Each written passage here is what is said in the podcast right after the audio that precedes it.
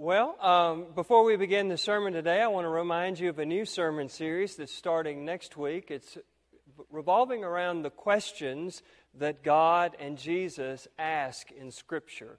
So we're going to start next week and we're going to alternate between questions that we find in the Old Testament, questions we find in the New Testament that God or Jesus ask people, and then consider how they respond to those questions and how you and I might respond to those questions as well. So that begins next week with questions that God asks. Um, today we end and conclude our series from the Gospel of Mark. We've entitled this series Remarkable because uh, we think that the Gospel of Mark is remarkable. The word remarkable comes from two French words, uh, remarquer, which means to take note of, and habla, which means worthy. And, and this gospel is worthy to take note of because we believe it's the oldest gospel uh, that we have. And we believe that both Matthew and Luke used this gospel when they were recording their own accounts of Jesus' life. And so we've spent the last 10 weeks looking at this particular gospel. And today we are in Mark chapter 16, verses 1 through 8. Mark chapter 16, verses 1 through 8. Now, when I was a child, there was a book series called uh, Choose Your Adventure. Anybody remember the Choose Your Adventure series? It's like uh, the, it was written in the second person, and, and you were uh, the reader, you were the protagonist in the story. So you were the main character in the story. Sometimes you were a race car driver, and sometimes you were a private investigator, sometimes you were a mountain climber, sometimes you were a spy. You get the idea. You were the star of the story. And every couple of pages, there would be these three options that you could choose how the story continues. You basically got to choose your adventure. So you would read a couple of pages, you would come up onto this ending, and it would say, if you want to do this next in the story, turn to page so and so. And if you want to do this in the story, turn to another page. And so you had an opportunity to uh, choose the ending of the story. And, and, the cool thing about these books was is that there were as many as 44 different adventures that you, the reader, could experience based on the endings of each section that you chose. So you could read the book over and over and over again and come up with 44 different conclusions to the story of how it ended. And, and I don't know if you ever read those today, but if you've been reading along in the Gospel of Mark, guess what? You get your own choose your adventure story. Because we, didn't, we had to read a little bit more than two or three pages at a time before we got to it. But after 16 chapters, we get to the end of the Gospel of Mark, and you've got three different endings to choose from. Actually, you've got four different endings to choose from. Uh, most scholars believe that the oldest manuscript that we've been able to find from Mark's Gospel uh, is the one that ends with verse 8. But the oldest manuscript actually ends in the middle of verse 8. Um, that it doesn't even finish the sentence in that oldest manuscript that we've been able to find. But the early church, probably because there were some English teachers in the house, knew that you can't end a sentence with a preposition, right? I mean, that's just like a no no. And so, uh, in the old, earliest manuscript that we have, it ends with the word for, F O R. The women left and for, and that's it. We're, we're, left. Well, somebody decided, no, no, no, no, you can't end a sentence in a preposition. So the first version says, we're going to complete that sentence for Mark. And so they said, for the women were afraid. But the early church wasn't um, happy with that ending. And so the early church added, to, in varying degrees, verses 9 through 20. And if you open your Bible to the Gospel of Mark and you look at the end of it, you will see all of those different possible endings that are available to you. It's almost like we get to choose our adventure. Which one do we want to go with? Well, today I've chosen to go with the one that the scholars believe is the oldest one, with ending with verse 8. And just for the English uh, professors in our midst, we'll do the one that doesn't end in a preposition. How about that? We'll do the one that goes all the way through uh, the end of the eighth verse. So we're going to jump in and see what this text might have to say for us today. We're told um, Oh, by the way, let me just suggest you've probably never heard the Gospel of Mark's resurrection story preached because preachers don't like multiple endings. We, we, we don't like to have to choose which ending we want.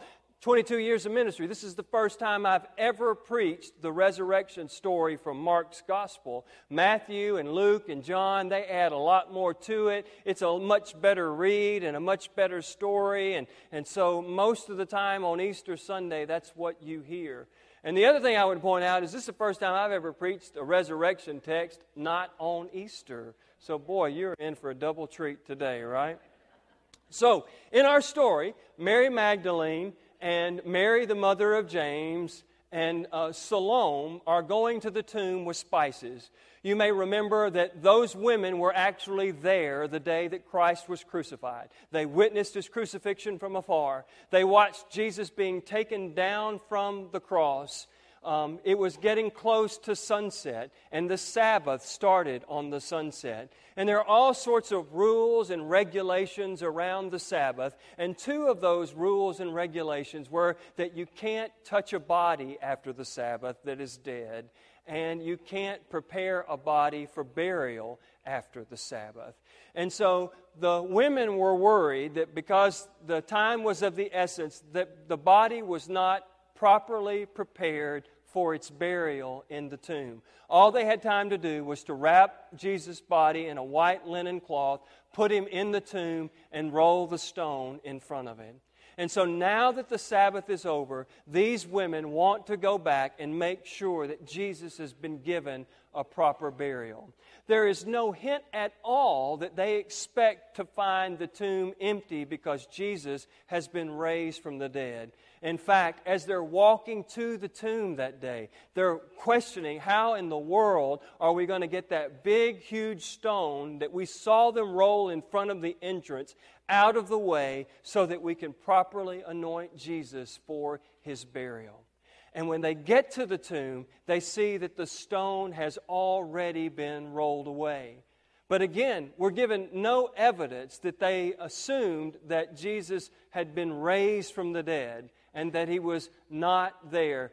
Chances are these women just assumed that somebody had beaten them to the tomb on that Easter Sunday morning to do what they had come to do to properly anoint Jesus' body for its burial.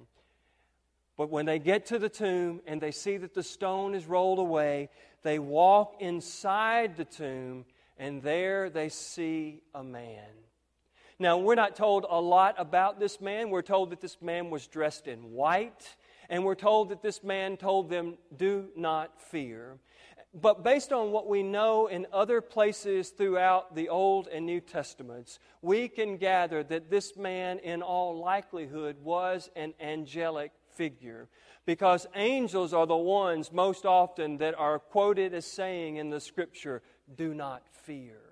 And angels, whenever they appear, uh, or angelic figures, whenever they appear in Scripture, are always dressed in white. And, and so when they walk in and they see this man laying, uh, sitting there, uh, and he's dressed in white, and he tells them not to fear, there's a really good chance that they saw this person as an angel. The word angel literally means messenger from God. And this man certainly has a message from God for the women as they enter the tomb that day.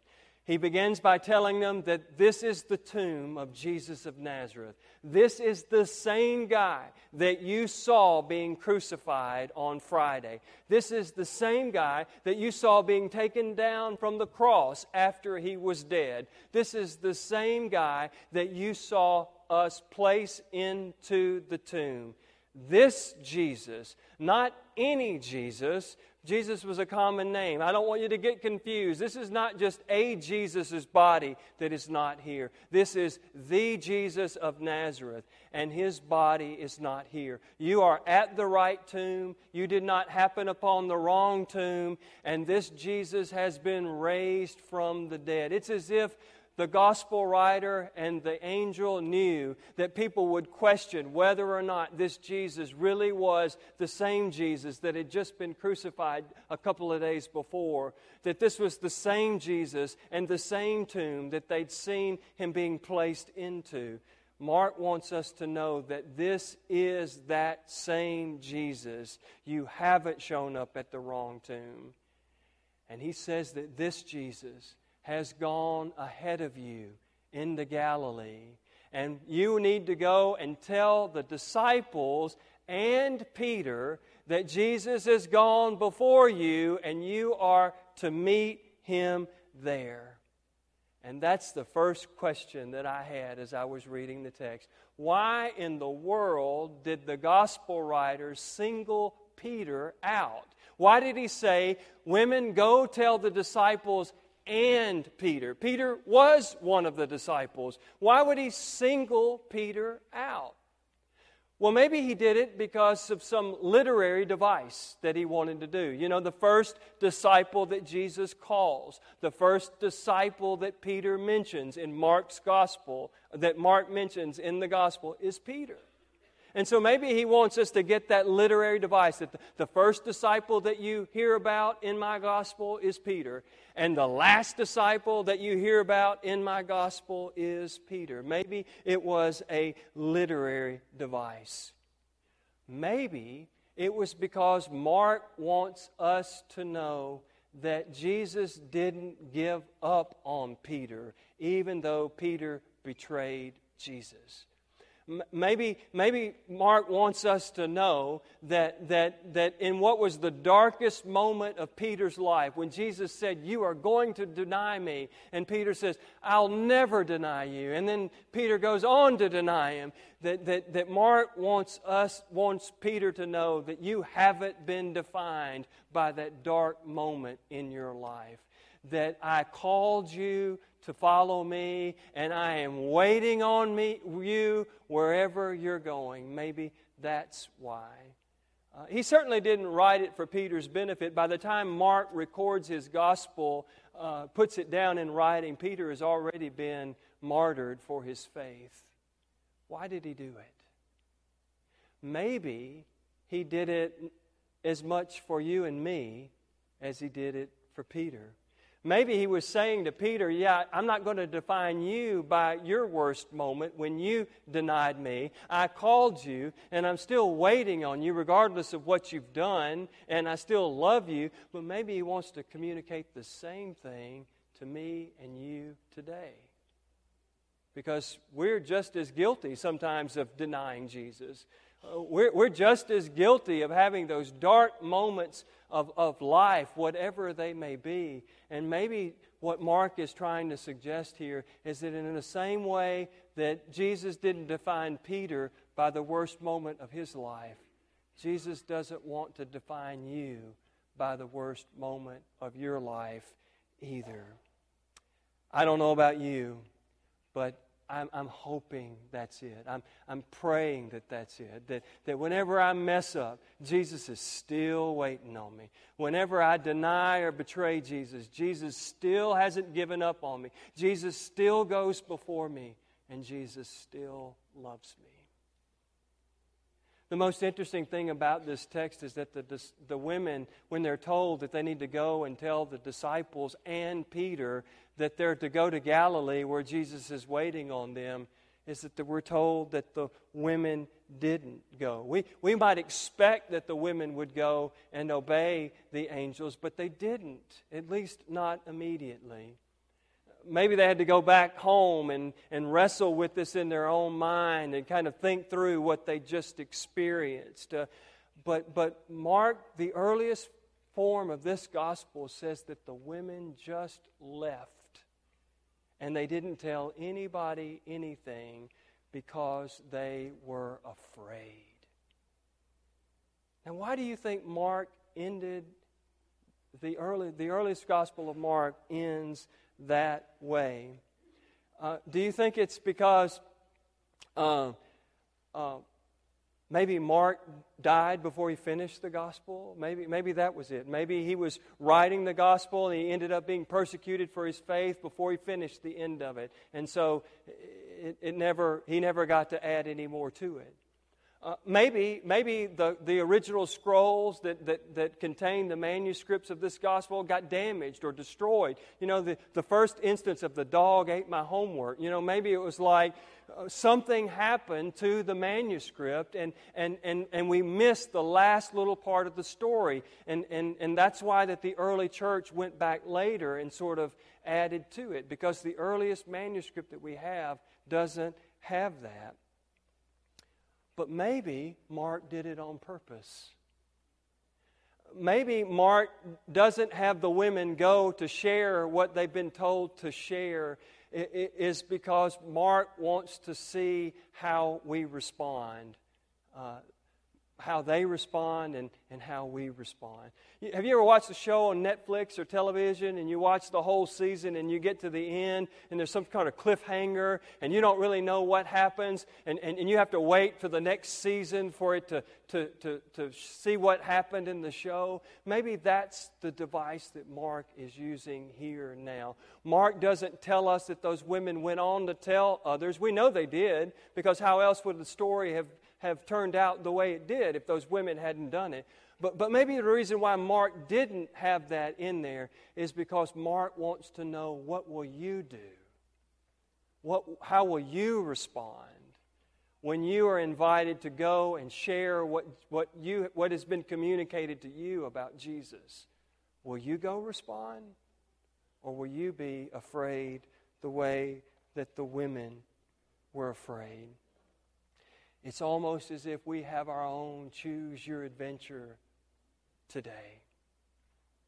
Will we choose the option where we go and we talk to people about what Christ has done and is doing in our lives? Will we testify to the risen Christ, to the new life that Christ offers us?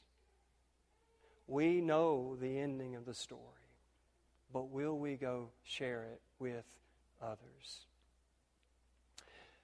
As we close today in this season, in this series on Mark's Gospel, I'd like for us just to briefly take a look back at what we've learned about Jesus and about ourselves as we've made this journey together.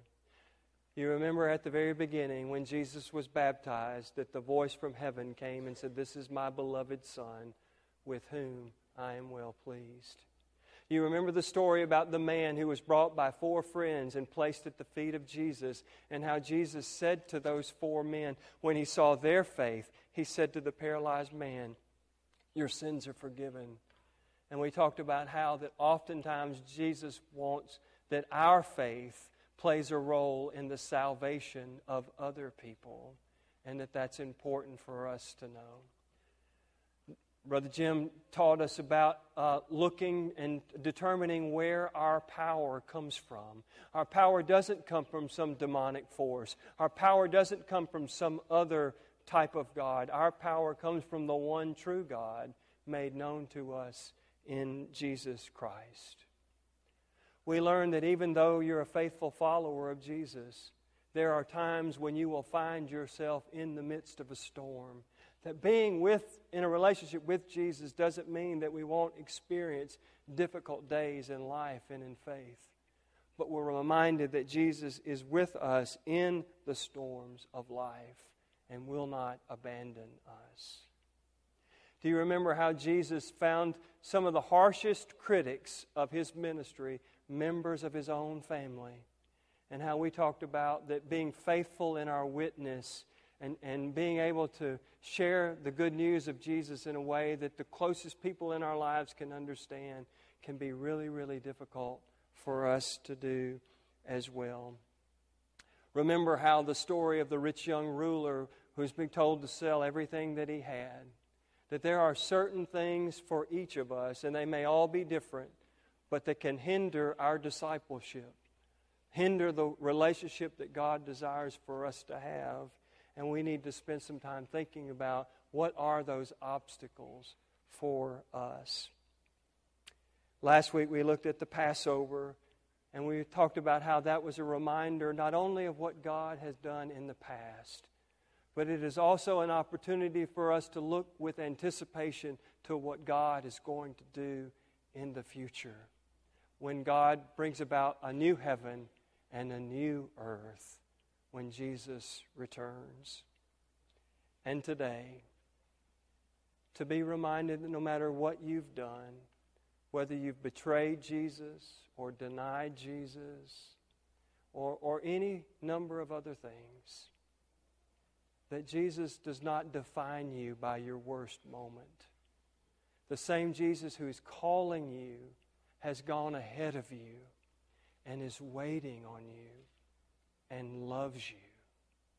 And that, my friends, is the good news of the gospel.